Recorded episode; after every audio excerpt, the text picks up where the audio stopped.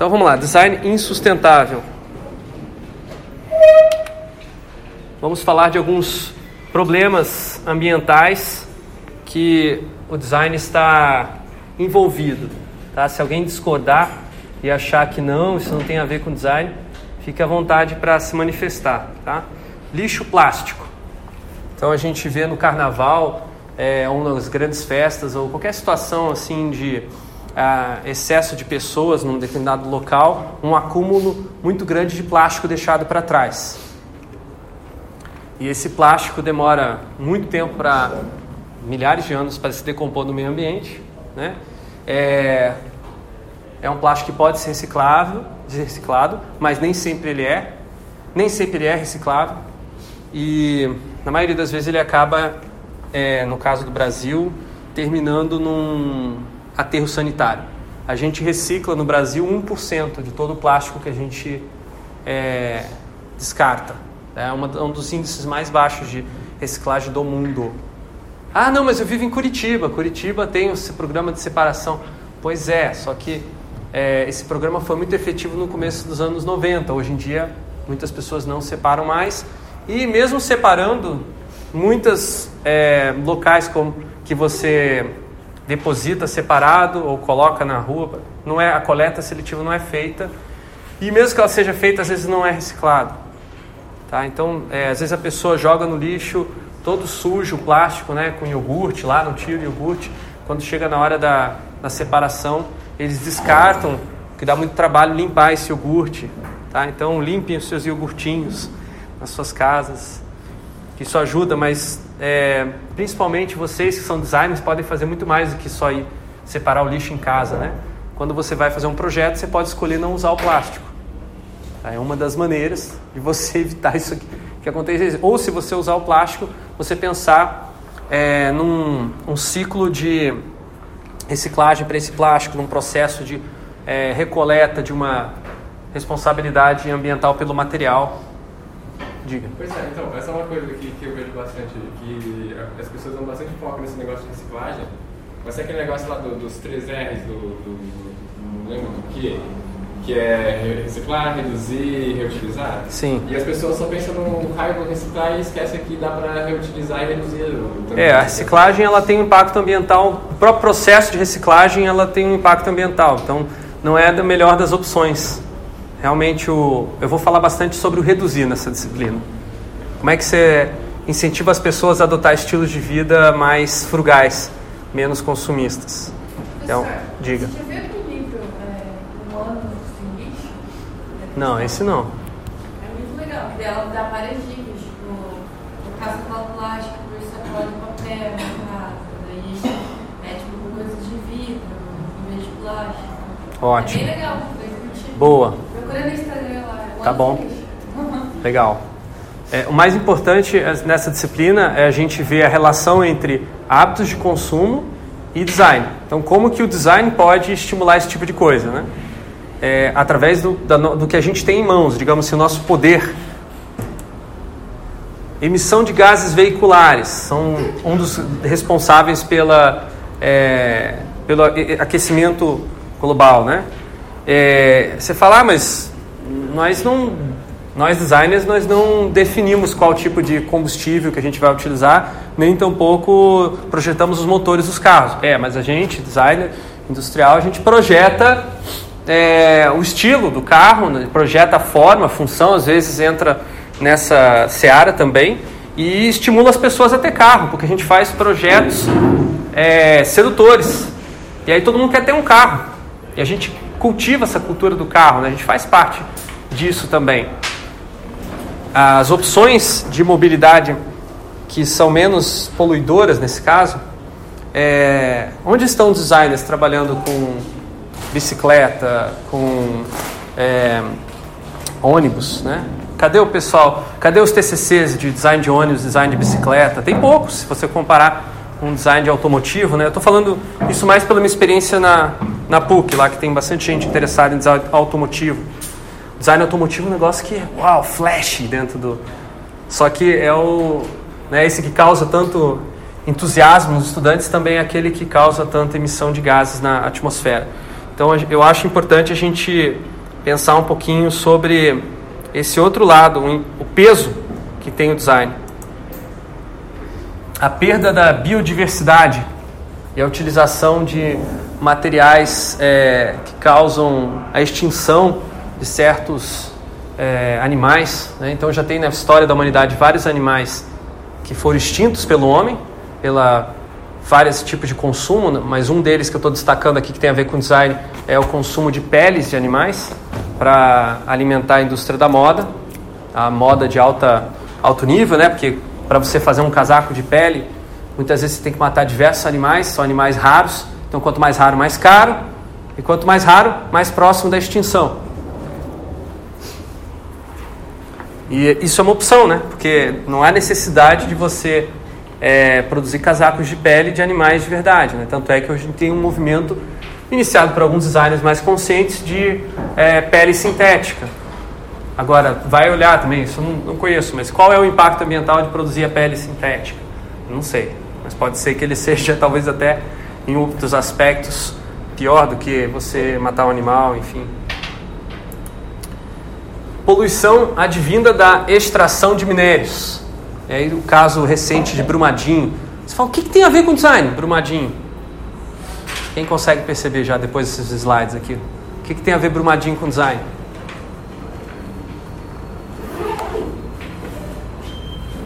É? Olha para essa sala em volta de vocês, estão vendo ferro? Então, né? Bastante ferro aqui, né? Brumadinho era uma... né, essa barragem que, que estourou é uma barragem... De, é, de refúgio da extração de minério ferro, que não podia ser dispensado. Vai, enfim, essas barragens elas têm que ficar lá eternamente. Quer dizer, a gente vai continuar utilizando o ferro como material nos nossos projetos? Talvez não tenha, às vezes, uma alternativa, mas às vezes tem. Eu não sou especialista nisso, mas eu sei que existem uma, muitos tipos de materiais. O ferro talvez seja um dos mais baratos e acessíveis, e por isso... Porque é barato, é barato por quê? Porque o nosso governo permite esse tipo de, é, de manejo do meio ambiente, que é um manejo, obviamente, muito periculoso, é, é um impacto ambiental iminente, né? Uma crise, uma, uma catástrofe dessa pode acontecer a qualquer momento. É, em Minas Gerais tem mais ou menos umas duzentas barragens com potencial de, de desastre como esse de Brumadinho. É, isso aí, Brumadinho, enfim... Vale.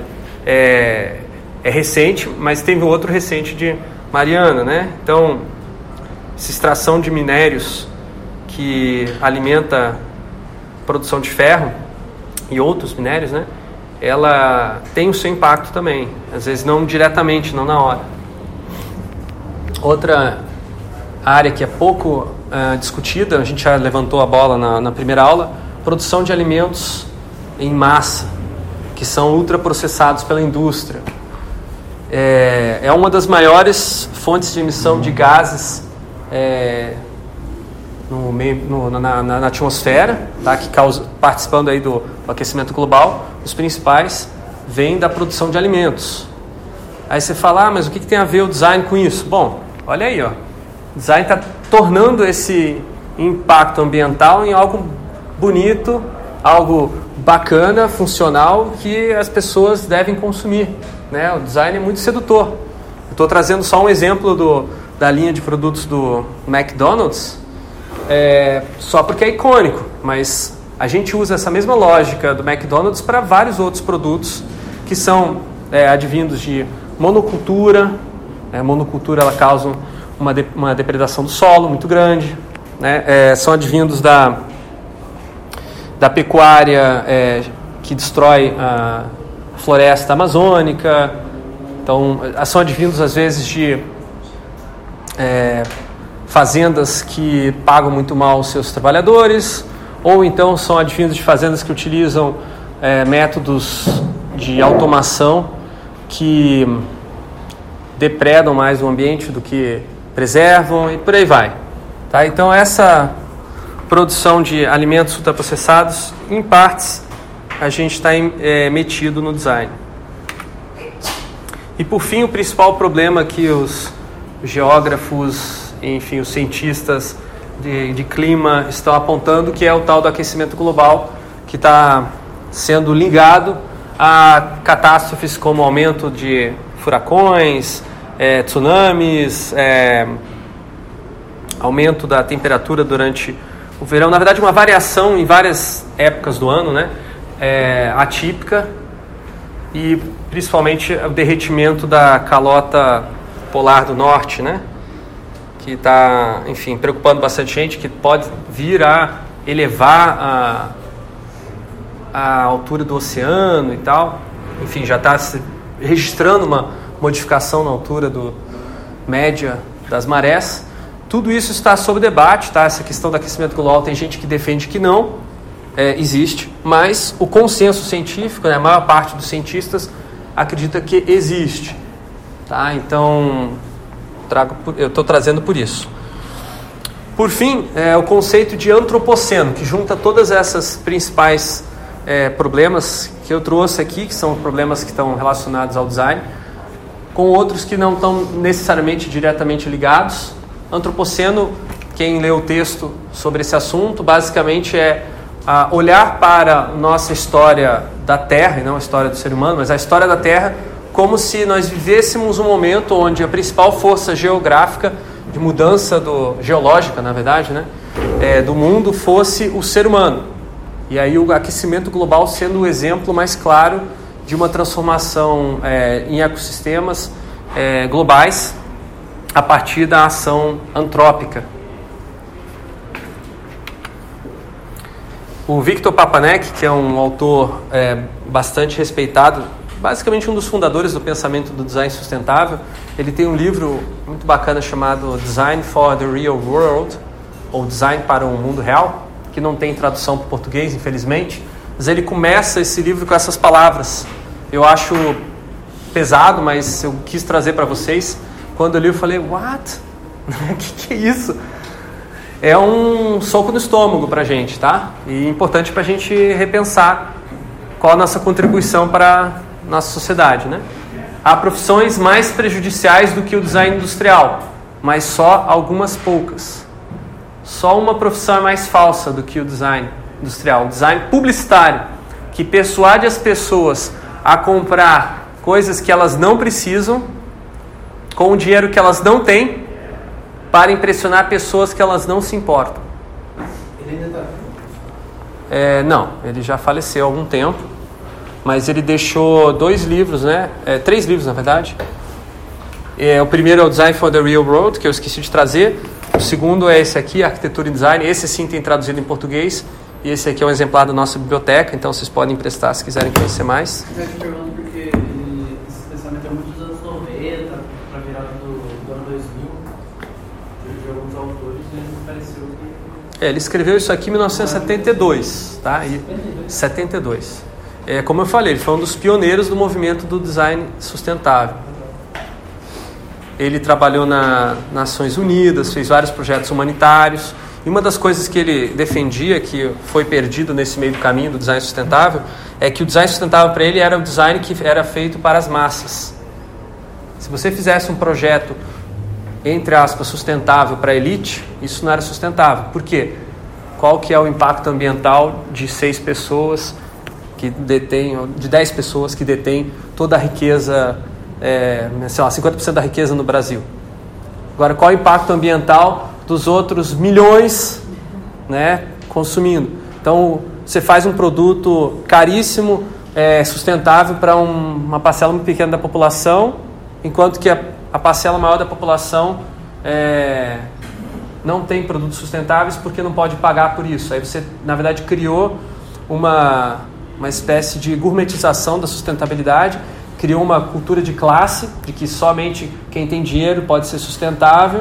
Ele batia muito nessa tecla e falava, ó, se vocês vierem com essa história de design sustentável para a elite, vocês estão sendo hipócritas, porque isso não é sustentável, por aí vai. E, só que no meio do caminho se perdeu isso, hoje em dia a maior parte do que se faz em design sustentável é para a elite. Tá. Então eu estou trazendo aqui porque, como eu falei no começo da minha... minha aula, eu vou trazer, recuperar esse sentido original da, da sustentabilidade e esse lado político também, porque eu acho que é fundamental para realmente ter impacto na sociedade e na, E não só na sociedade, mas no ecossistema como um todo. Aí envolvendo não só sociedades humanas, mas sociedades de animais e sociedades das plantas, sociedades dos planetas, enfim. Vamos ver, vamos analisar o discurso do que é design sustentável de maneira mainstream. O que, que hoje o pessoal fala sobre design sustentável?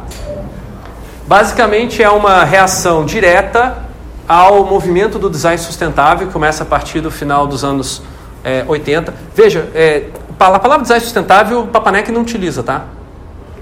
Ele não fala em design sustentável, ele fala sustentabilidade, mas não design sustentável. Quem começa a falar design sustentável são autores e pesquisadores e é, praticantes do design, é, começa a falar isso a partir dos anos noventa. Então, no final dos anos oitenta, teve um, algumas conferências organizadas pela ONU, e aí consegui, eles conseguiram é, consubstanciar um conceito chamado desenvolvimento sustentável. Ao invés de você parar o desenvolvimento que produzia é, lixo, produzia todos esses, é, essa, esses dejetos, poluição e por aí vai, você fala, não, não, não, a gente pode continuar se desenvolvendo desde que a gente reduza o nosso impacto ambiental o máximo que a gente puder.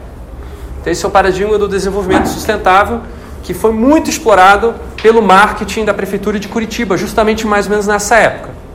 Tá? Então, se você acha que Curitiba é uma cidade é, sustentável, beleza. Agora, eu acho que a maioria de vocês vai, né, olhando, olhando a nossa realidade, você vai ver que não é. Isso é marketing. E desenvolvimento sustentável, uma parte dele é marketing também. Aí o design sustentável também vai fazer marketing, vai ajudar a sua parte nisso, tá? Mas enfim, qual que é o discurso desse marketing? Não, nós vamos fazer um design pensando nas futuras gerações. Então nós temos que pensar que nós vamos ter um futuro, que nós vamos ter os recursos, vamos preservar os recursos hoje, consumir menos recursos, para no futuro a gente ter mais recursos para continuar consumindo. Vamos consumir mais devagar o nosso petróleo.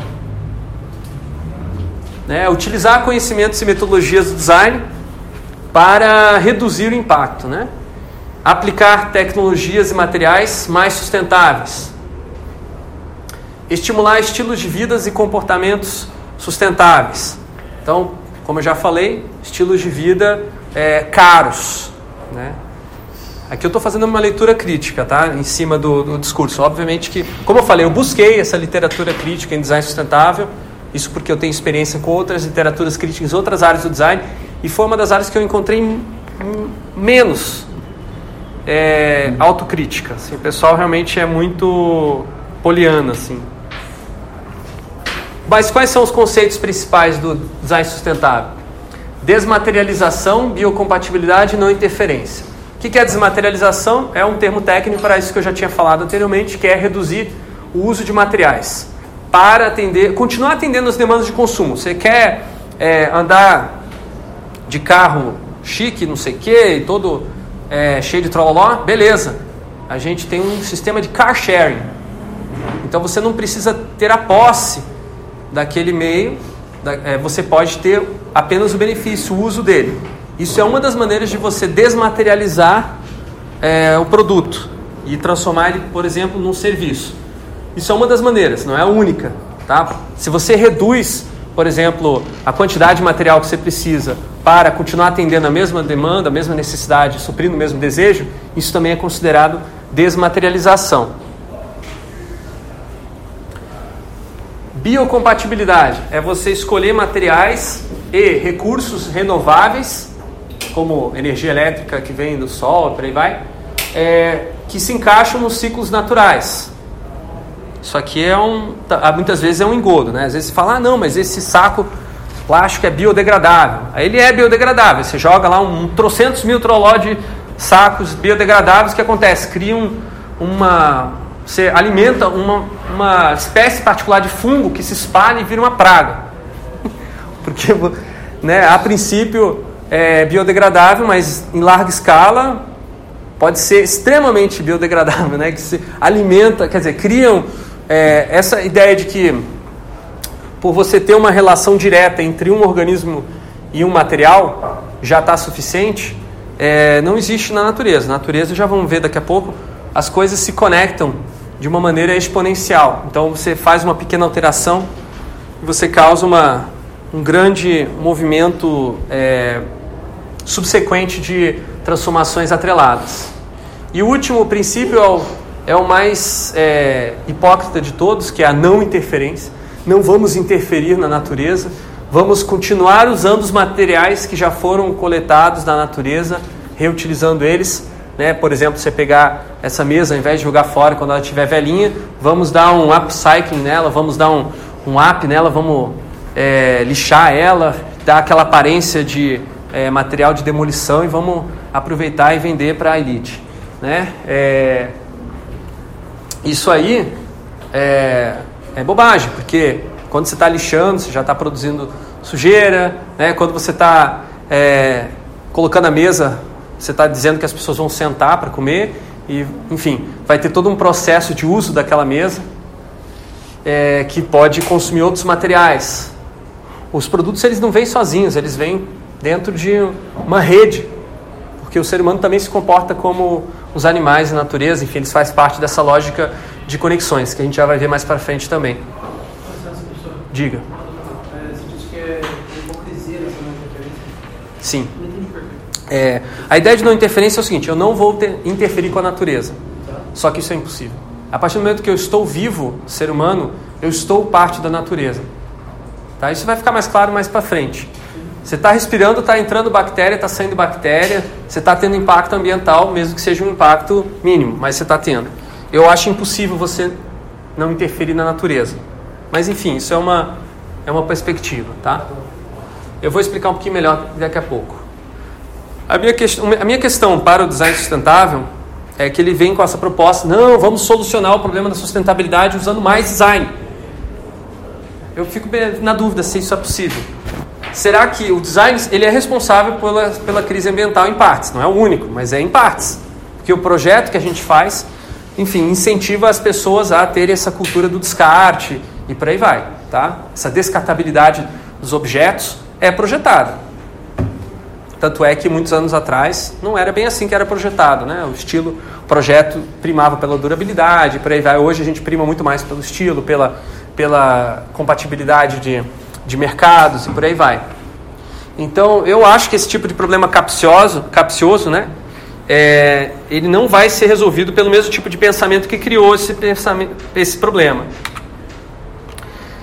Então, a raiz disso aqui está no pensamento moderno. Tá? É, pensamento moderno deu origem ao Bauhaus, deu origem a outras escolas de design, mas a Bauhaus é icônica, então estou trazendo aqui porque foi a epítome, foi uh, também a vitrine do pensamento moderno dentro do design, colocando a razão a serviço do conforto, como se a razão ela tivesse a capacidade de... É, ou a, a prioridade dentre os tipos e maneiras de você existir enquanto ser humano, né? E essa, esse mesmo pensamento moderno também traz a ideia de que você pode solucionar qualquer tipo de problema, capcioso ou não, com uma boa dose de tecnologia. Então, ah, temos um problema de é, petróleo está acabando, não tem problema, temos uma tecnologia para capturar energia solar e ela é totalmente limpa, não tem impacto ambiental. Pois é, mas e esses minérios aqui? Lembra de Brumadinho? Não estou falando que tem ferro aqui, porque eu nem sei se tem, mas tem minérios aqui, tá? E essa produção desse tipo de, de célula fotovoltaica tem um impacto ambiental bem pesado, que não é normalmente levado em consideração quando a gente olha para esse tipo de aplicação de maneira ingênua. Tem outros problemas também sociais envolvidos na, é, na energia solar, que eu não vou mencionar agora, mas nas próximas aulas eu vou mencionar. Desculpem. Quando a gente coloca o usuário no centro do projeto, isso também é pensamento moderno. Então tem toda uma, uma linha hoje é, forte dentro do design, design centrado no usuário, design de experiência, design de interação, que é a minha área principal de pesquisa, mas que tem a ver com, com esse pensamento moderno, de que você está colocando o ser humano no centro e no topo da cadeia alimentar e no topo de todas as relações ecossistêmicas. Então, se você destruir a natureza para poder priorizar o ser humano que está no centro, tudo bem. Isso é o pensamento moderno? Em efeito. Claro que essa parte não é tão explícita, porque isso está nos não ditos, está nas entrelinhas, está também naquele lado hipócrita que a gente ignora, mas isso é a consequência desse pensamento. Então o design sustentável ele não vai muito além do desenvolvimento sustentável, que também é um pensamento moderno. É a ideia de que nós podemos é, dominar a natureza desde que a gente manipule a natureza para que a própria natureza seja é, sustentável por ela mesma. Quer dizer, a lógica de como o ser humano faz cidades, né, produz é, um estilo de vida moderno aplicada aos ecossistemas. Então você é, maneja O, o meio ambiente como um todo. Essa é a ideia do desenvolvimento sustentável. A razão, ela é capaz de ser melhor do que a natureza é, como ela vem antes do ser humano, digamos assim. Então, as milhões, milhares, milhões, bilhões de anos de aperfeiçoamento da, é, dos processos de seleção natural, enfim, é, são é, ignorados pelo ser humano. O ser humano acha que ele consegue fazer melhor com a sua vã razão. Isso é desenvolvimento sustentável. É a natureza dando a mão para o ser humano. Só que é, é ridículo isso aqui, porque para a natureza poder estar em paz com o ser humano, ela tem que virar uma mão. Quer dizer, na verdade, a natureza aqui virou um outro ser humano. Tá? Não sei se vocês perceberam, mas essa é uma visão extremamente antropocêntrica da natureza. Quer dizer, tudo que existe na natureza só existe, só deve continuar a existir, desde que ela seja compatível com o ser humano. Tá? Que eu consiga dar a mão para ela.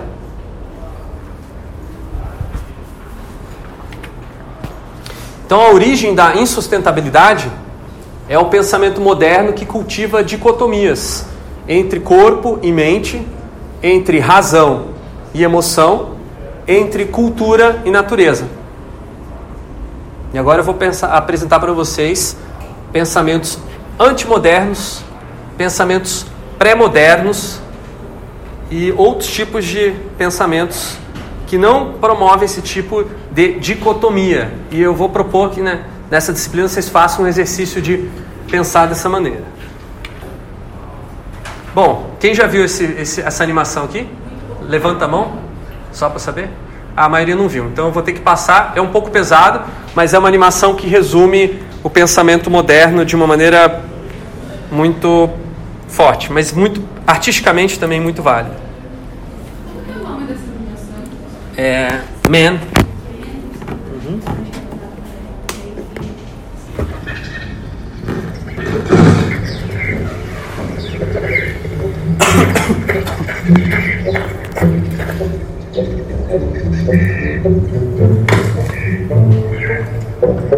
Querem desligar a luz? Você me ajuda lá, por favor?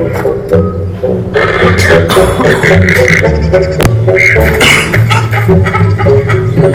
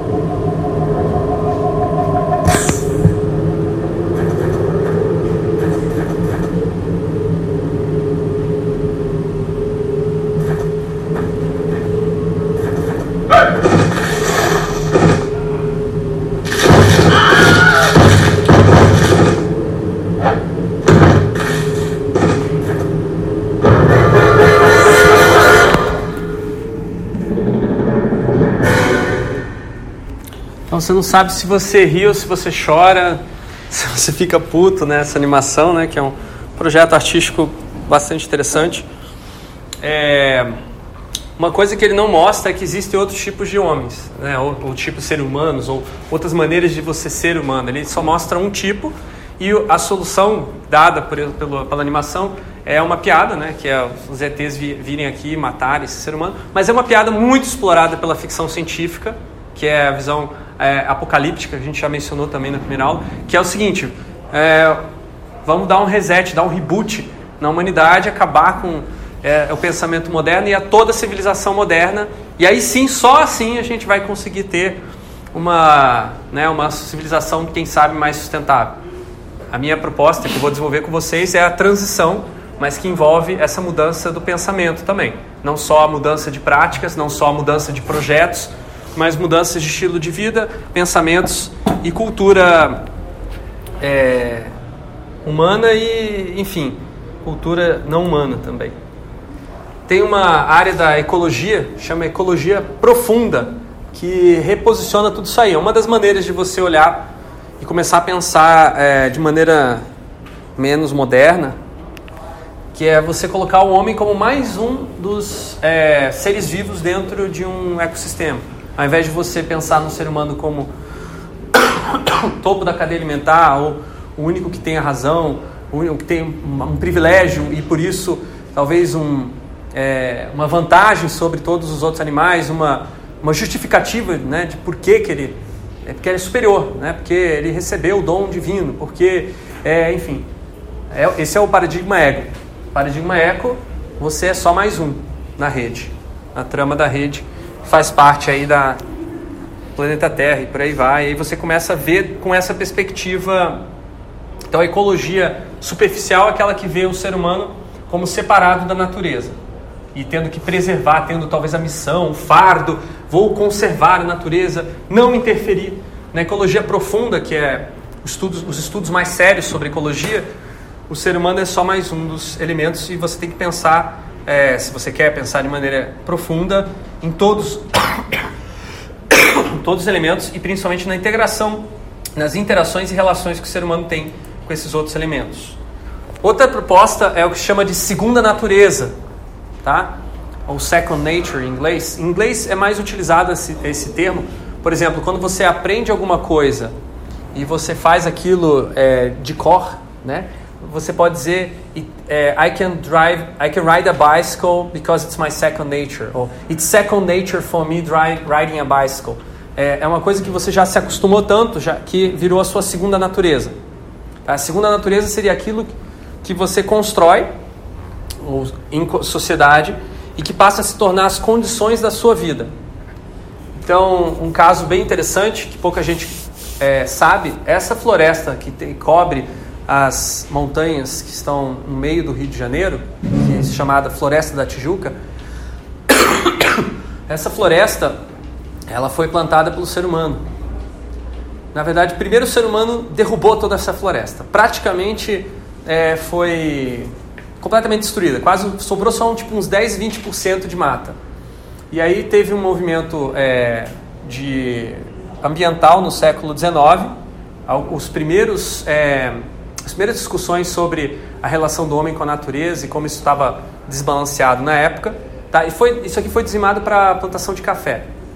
E aí é, teve um, um nobre lá, que na época foi importantíssimo para divulgar, É, criar uma, uma, a importância das, das conservação ambiental, e ele conseguiu convencer, na época, acho que Dom Pedro Segundo, a, fazer, a financiar um projeto de é, reflorestamento da, é, da Floresta da Tijuca, um reflorestamento bastante inteligente, porque se aproveitou de mata nativa, e essa cobertura verde que hoje é, mantém a temperatura do Da, do entorno assim, mais aliviado, alivia bastante. Quem mora longe dessa floresta no Rio de Janeiro tem aí uma diferença de temperatura de uns quatro, às vezes cinco graus a mais, né, graças a um esforço feito aí no começo do, no, na metade do século dezenove.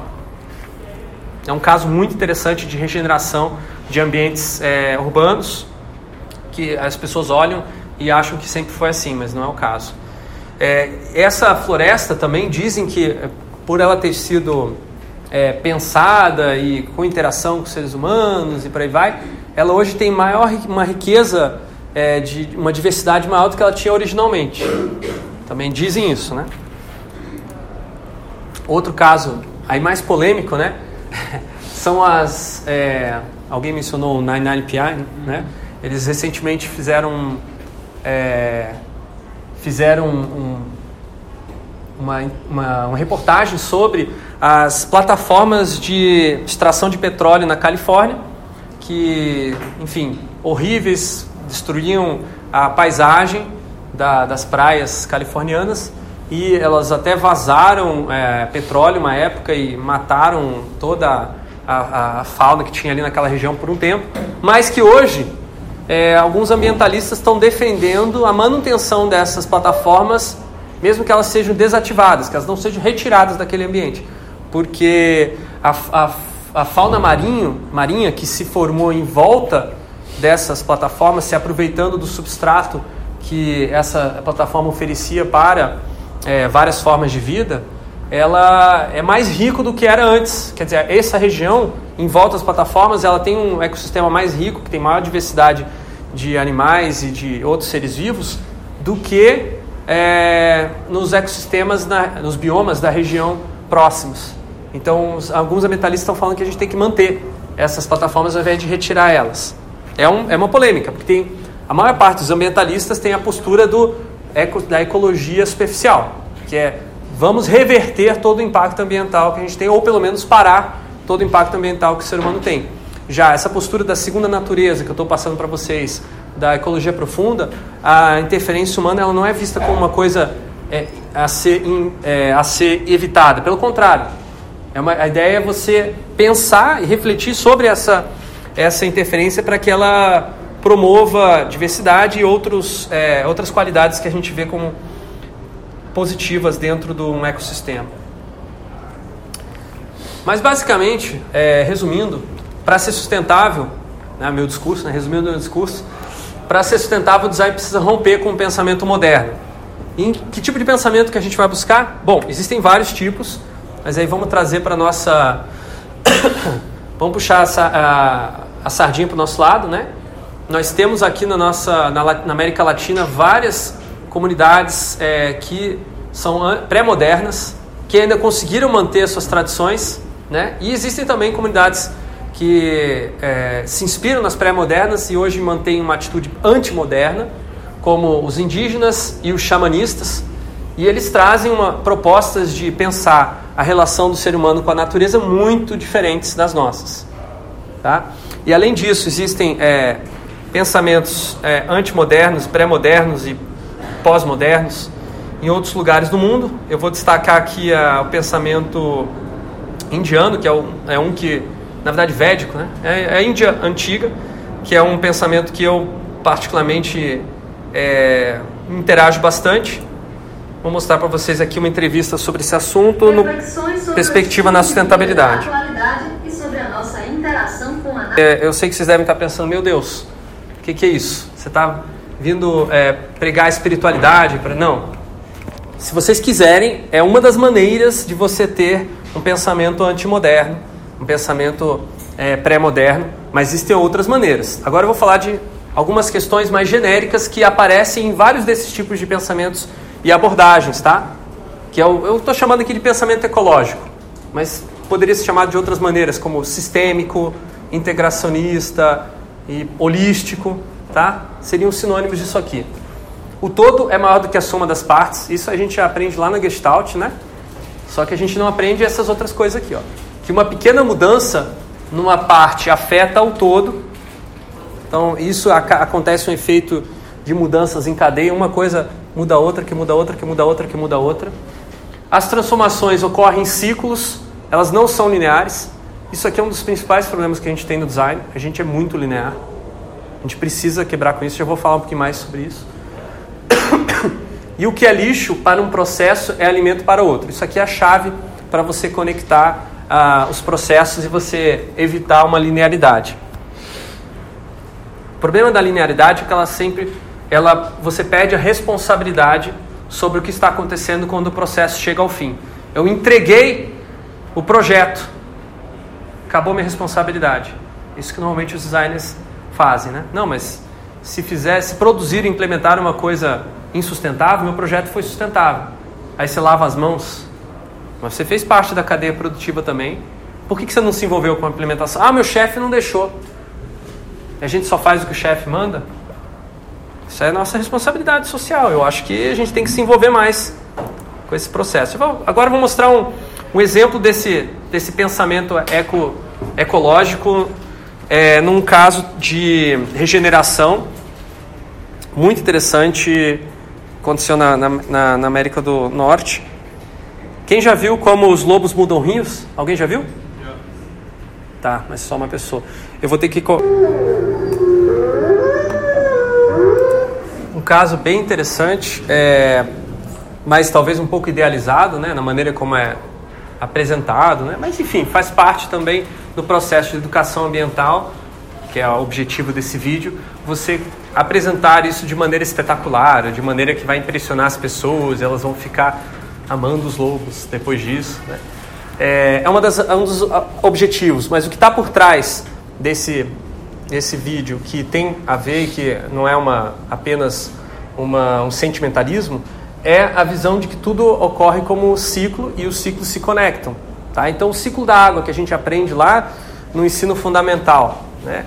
A água ela está transformando o seu estado é, químico a cada processo que passa pelo ciclo da água. E essa água ela é renovada, essa água dinamiza diversos processos é, de vida em diferentes ecossistemas. Tá? A mesma coisa o carbono.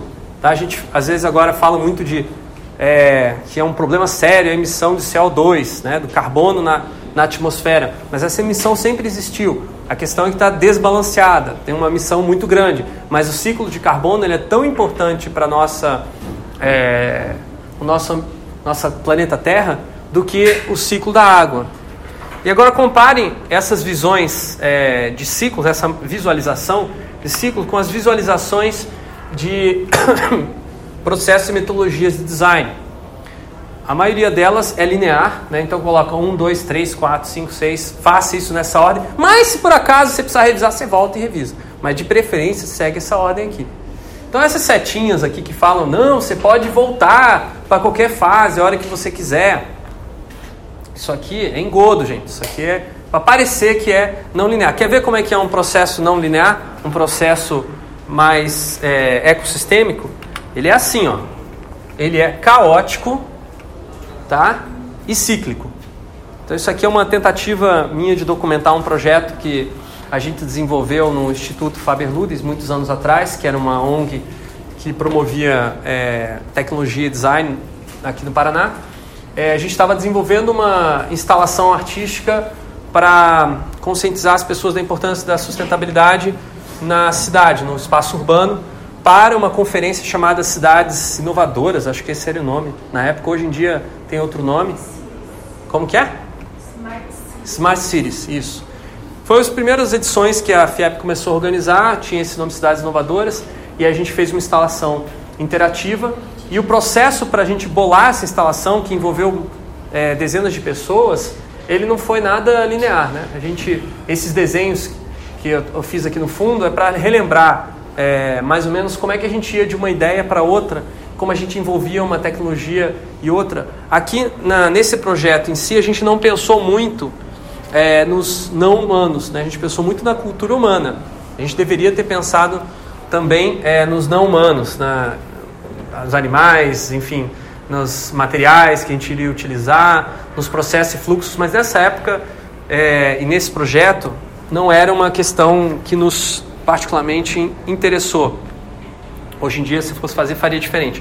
Mas o interessante é o processo caótico e cíclico, que eu particularmente gosto bastante em projetos e que tem muito a ver com esse pensamento ecossistêmico que eu estou apresentando para vocês. Mas essa numeração não indica uma certa ordem das coisas? Essa numeração é uma reconstrução feita para a gente temporalmente colocar... É, basicamente, essa é a ordem cronológica de como que as coisas se desenvolveram, tá? Mas o processo é, lógico ou é, simbólico, ele não esteve preso à linearidade do tempo. Porque às vezes a gente voltava no, é, num conceito, às vezes o tempo de um momento era um tempo desperdiçado, o tempo de outro momento era um tempo mais bem aproveitado. Então eu estou só colocando em ordem cronológica para vocês perceberem que a ordem cronológica não ditou o processo de design. Você pode ver que ele vai e volta. E o que está em, verme- em vermelho ou laranja é, foi o que realmente foi aproveitado e implementado no projeto. O que está em branco são ideias e conceitos que foram é, não sobreviveram, digamos assim, até o final do projeto. Foram descartados por algum tipo de motivo. Esse projeto, lembrando, não tinha o cunho, não tinha o objetivo nem o discurso de ser um projeto sustentável, embora ele tivesse o objetivo de promover um conteúdo sobre sustentabilidade. O que é uma contradição que hoje em dia eu não iria ass- a, assumir.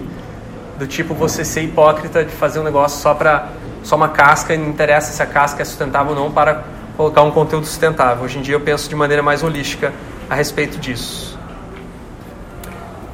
Bom, então para finalizar a aula de hoje, é o conceito de projeto para ecossistema, que a gente vai desenvolver ao longo da disciplina é, em vários detalhes. Agora eu vou passar de maneira bem abrangente é, essa abordagem, que é você pensar em, no seu projeto em abrir e fechar processos e organismos, e pensando em organizações como grandes organismos também,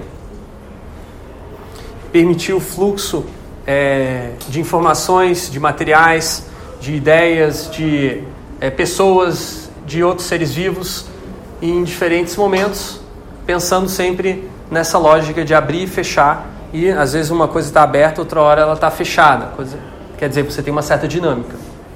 Projetar através de interações é, diversas. Quando a gente pensa em interação, muita gente pensa numa troca de informações, mas a interação ela pode acontecer de maneiras muito mais é, intensas, como por exemplo a simbiose.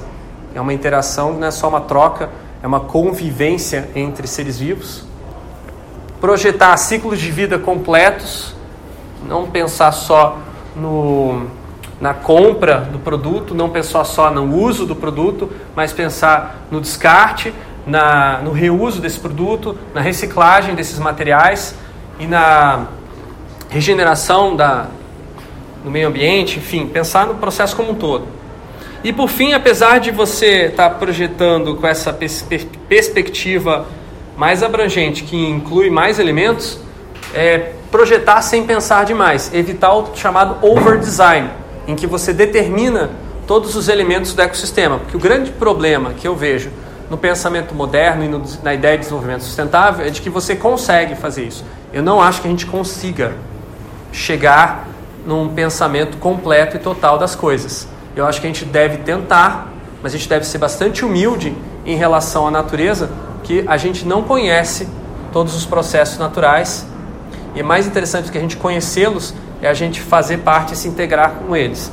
E talvez essa seja a única maneira da gente é, trabalhar de maneira mais sustentável. É você não projetar é, como se a sustentabilidade fosse algo fora de você, ou um efeito do seu projeto, mas como se a sustentabilidade fosse constitutiva do seu projeto, como se estar na natureza fosse parte é, fundamental da lógica do projeto. Isso é bem filosófico, é, a proposta é essa mesma. A gente precisa de uma nova filosofia, precisa de um novo pensamento para ter um design realmente sustentável. Eu vou mostrar alguns exemplos de projetos para ecossistemas. Aqui é um projeto de um ecossistema fechado, tá? Para vocês perceberem a diferença. Aquaponia, alguém já ouviu falar? A aquaponia é um, é um ecossistema que envolve uma área de cultivo muito simples para vegetais no topo e uma área de é, piscicultura, um tanque embaixo.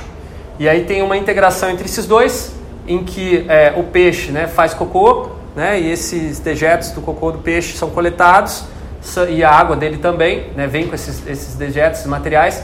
Isso serve de um excelente adubo para o cultivo de é, vegetais e hortaliças aqui no topo. E aí esses vegetais e hortaliças, o que, que eles fazem? Eles purificam a água, limpam a água, mantêm esses esses resíduos, para o peixe é resíduo, mas que para cá é alimento, né? Lembram? O lixo de um é alimento para o outro.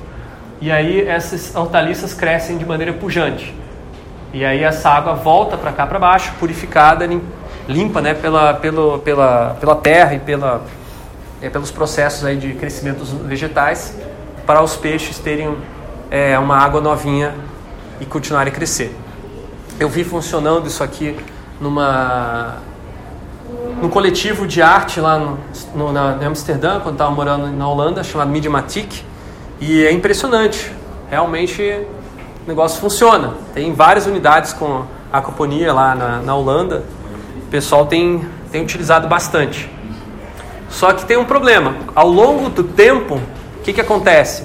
Acontece uma perda de biodiversidade, acontece uma perda de...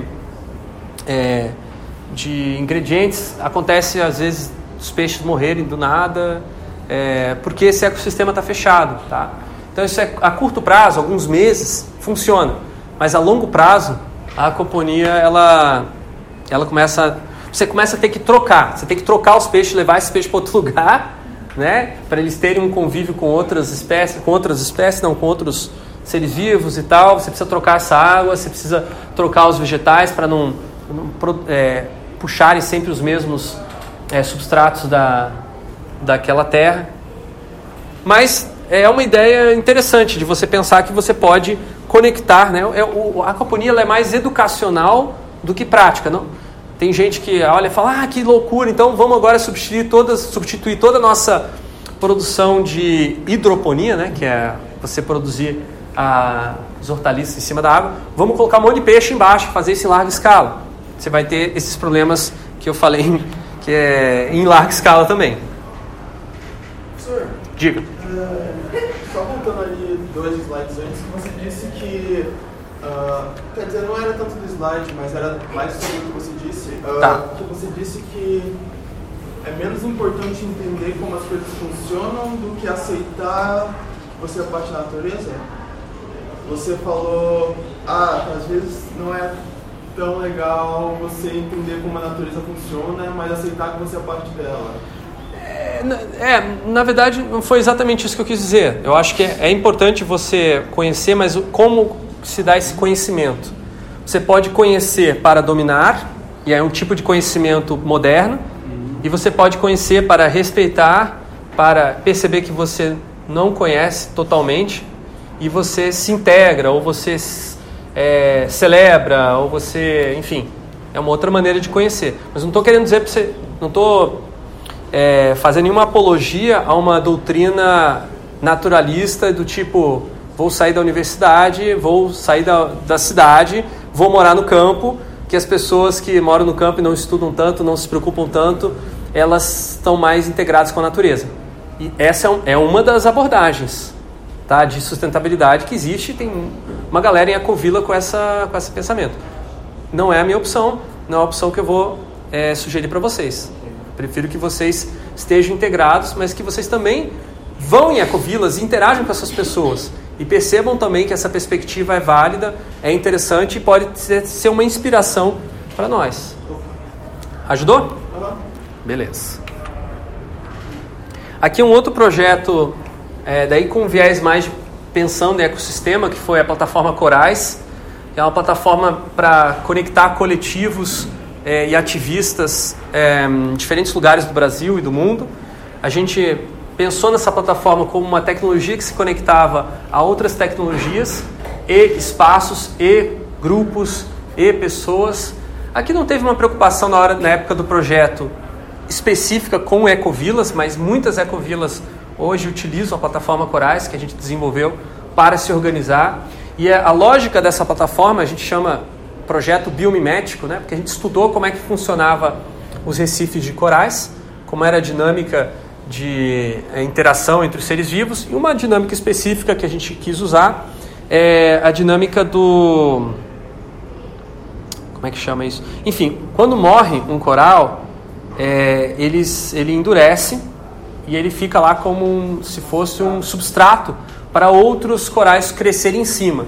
Então, com o tempo, o recife vai se tornando mais robusto, mais, vai tendo mais espaço, né? É uma maneira como a natureza, aos poucos, vai é, se desenvolvendo, um desenvolvimento generativo, acumulativo, diferente do desenvolvimento das plataformas é, de petróleo, em que você faz um projeto inteiro gigantão e aí você implementa esse projeto e acabou, você não muda mais a plataforma, não sei se faz manutenção outra. Na, na Corais, a gente imaginou que é, esses coletivos, eles iriam ter várias iniciativas de projeto que iriam dar certo, algumas, mas a maioria não ia dar certo. Só que ao invés desse é, que não deu certo ser rec... é, jogado no lixo, então toda... todas as ideias que foram discutidas, todos os pensamentos que foram levantados, todos os, ah, ah, os projetos que foram feitos dentro daquele, daquela iniciativa, ficariam disponíveis abertamente para qualquer outra pessoa e qualquer outro projeto se apropriar. Por isso que no Corais, se você desenvolve um projeto colaborativo, tudo que está publicado lá fica transparente, acessível para qualquer pessoa que está navegando pela plataforma. E aí acontece muito uma lógica de é, cópia e transformação desses, dessas ideias em outras.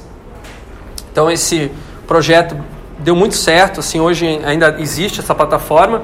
Eu estou com um aluno fazendo um T C C agora de, é, de design, que vai tentar desenvolver uma plataforma parecida com a Corais para projetos de design aqui na U T F P R, não só projetos de design, mas projetos em qualquer outra área, é, para que, por exemplo, você cria um projeto numa disciplina, uma ideia interessante, você não vai, não continua esse projeto, mas de repente alguém pode querer continuar esse projeto em outra disciplina. Então ele vai criar uma espécie de uma plataforma para que esse tipo de interação aconteça. Agora vamos ver um exemplo de um, é, um pensamento de projetar um ecossistema isolado de maneira radical, como se fosse a única alternativa para você...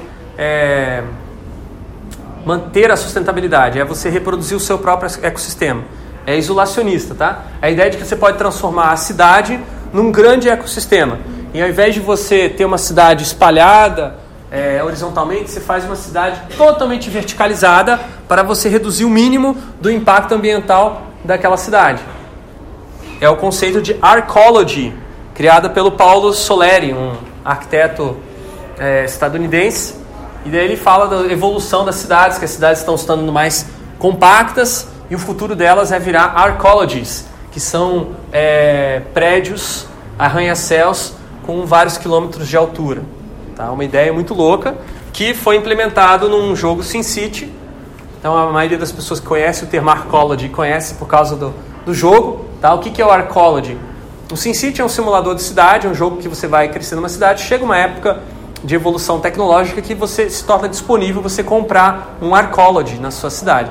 O Arcology é um mega, é um mega prédio assim, que tem todas as necessidades básicas para o ser humano viver. Então tem um ecossistema em miniatura lá dentro, né? É, com, enfim, com lago, com montanha, com árvore, por aí vai. E uma coisa curiosa é que se você é, constrói um Arcology, a sua cidade... Ela come, ele começa, esse arcology ele começa a sugar a sua cidade para dentro dele. Então os moradores começam a mora, mudar, se mudar para dentro do arcology e as outras construções ao redor começam a se tornar pouco populadas. E, e às vezes você tem que demolir elas porque começa a dar criminalidade e tal. E a tendência de quando você utiliza a estratégia do arcology, que é uma opção no jogo, é que você chegue numa cidade assim, totalmente padronizada por arcologies. Aí você fala, o que, que você está trazendo o jogo SimCity? qual, qual que é a história? Enfim, eu tentei jogar, criar uma cidade sustentável no SimCity quando eu era adolescente. Eu criei uma cidade Amazônia dois, uma coisa assim. E eu botei um monte de... Editei o terreno, coloquei um monte de árvore e falei, vou tentar no máximo que eu puder não derrubar essas árvores. E foi impossível. A cidade estava indo à falência, porque não tinha desenvolvimento econômico. Ninguém queria morar na cidade. As coisas eram muito distantes, porque... Tinha um monte de reservas naturais que eu, eu defini, né? Que não vou... Essa parte eu não vou né, desmatar. E era tipo Florianópolis, né? Florianópolis, se você quiser ir em um lugar ou outro da cidade, é um trânsito horrível porque você tem aquelas reservas no meio. E não era muito sustentável. A cidade não, não cresceu. Eu tive que começar a demolir e tal. Eu falei, porcaria, não tem como fazer uma cidade mais sustentável. Por quê? Porque o pensamento por trás do jogo é esse aqui. Que a única maneira de você ter uma cidade sustentável é você padronizar ela utilizando a tecnologia. A ideia de solucionismo tecnológico que eu falei para vocês anteriormente, que é a epítome do pensamento moderno. Depois dessa versão, que é o SimCity dois mil, é, essa crítica que eu estou fazendo agora não, não foi eu que fiz. Tem várias pessoas que fizeram e eles mudaram várias coisas do SimCity. Hoje em dia, o jogo, a simulação do jogo permite que você tenha estratégias mais sustentáveis. Porém, ainda assim, permanece o pensamento moderno. Bom, a gente vai tentar explorar nessa disciplina é, outros tipos de pensamentos, tá? É, queria abrir agora, então, para ouvir vocês, reflexões sobre o que vocês viram e também sobre o exercício de autorretrato com lixo. Alguém gostaria de comentar?